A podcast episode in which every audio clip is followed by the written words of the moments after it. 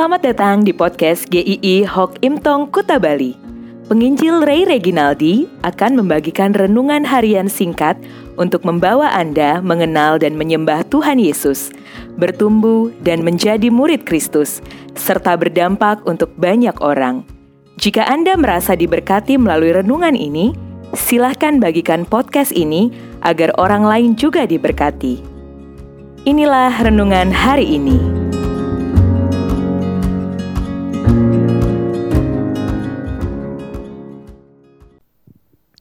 Bersukacitalah. Filipi 4 ayat 4. Bersukacitalah senantiasa dalam Tuhan.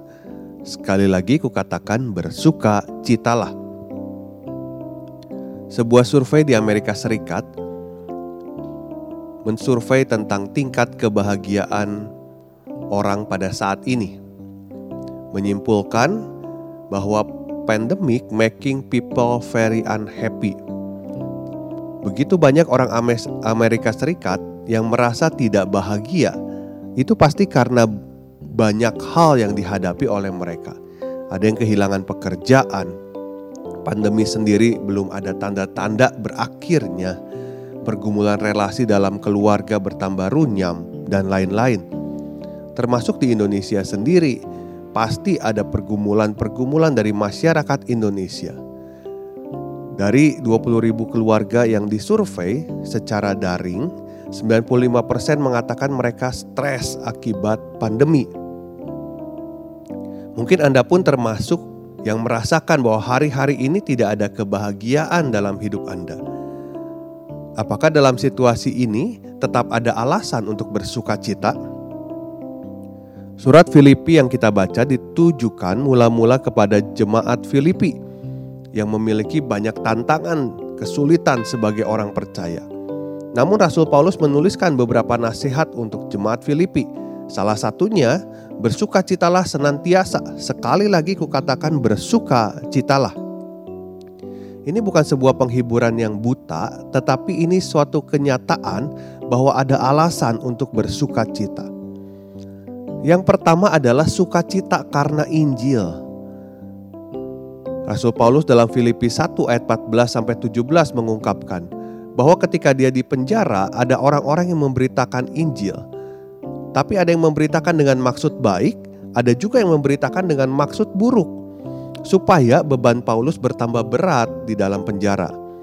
Namun Rasul Paulus mengatakan dalam Filipi 1 ayat 18, tetapi tidak mengapa, sebab bagaimanapun juga Kristus diberitakan, baik dengan maksud palsu maupun dengan jujur.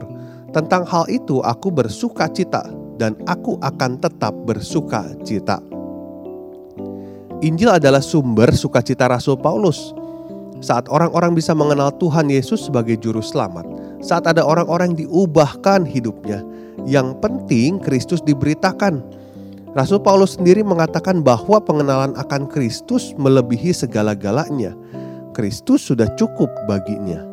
Kata sukacita dalam terjemahan literalnya dapat berarti menikmati atau mengalami rahmat Tuhan. Menyadari atau senang akan rahmatnya. Sukacita karena rahmat Tuhan bahwa yang terhilang sudah ditemukan. Yang seteru jadi diperdamaikan.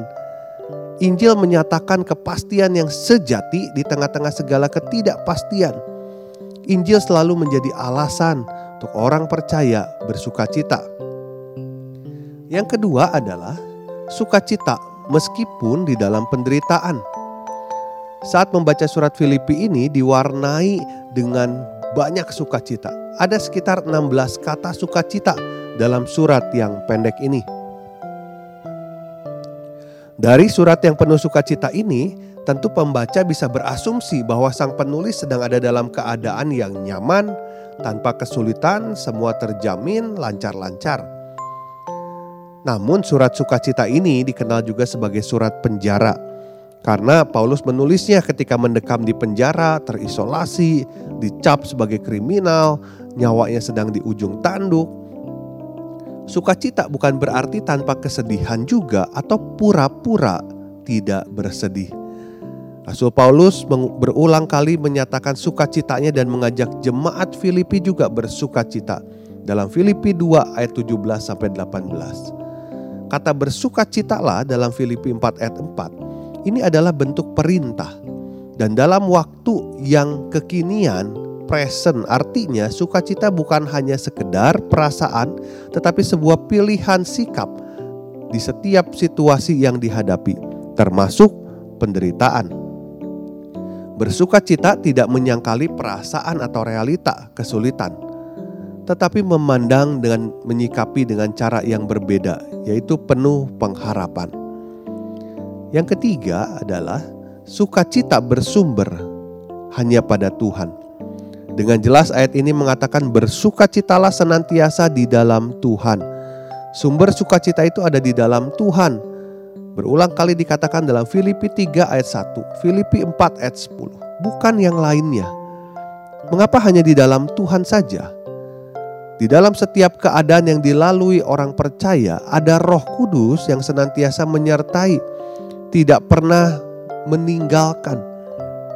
Kita bersuka cita karena ini. Kemudian, keselamatan di dalam Tuhan Yesus itu nilainya kekal, tidak bisa hilang, tidak bisa digagalkan. Lalu, kita punya relasi dengan Bapa yang sudah dipulihkan di dalam Tuhan Yesus, sebuah relasi yang sangat berharga Orang percaya bisa selalu menghadapnya Tuhan yang sempurna yang menjamin dan menyertai kita yang lemah.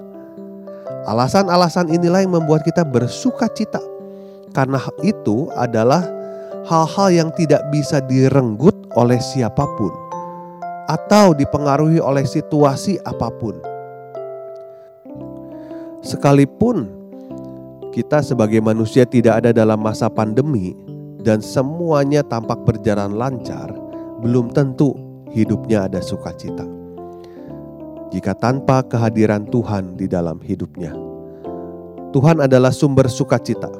Kehadiran Tuhan di dalam hidup ini tentu saja faktor paling utama. Tidak bisa digantikan oleh apa pun, oleh siapa pun. Karena ada Tuhan dalam hidup kita, maka kita bersukacita. Maka bersukacitalah senantiasa di dalam Tuhan. Tuhan memberkati.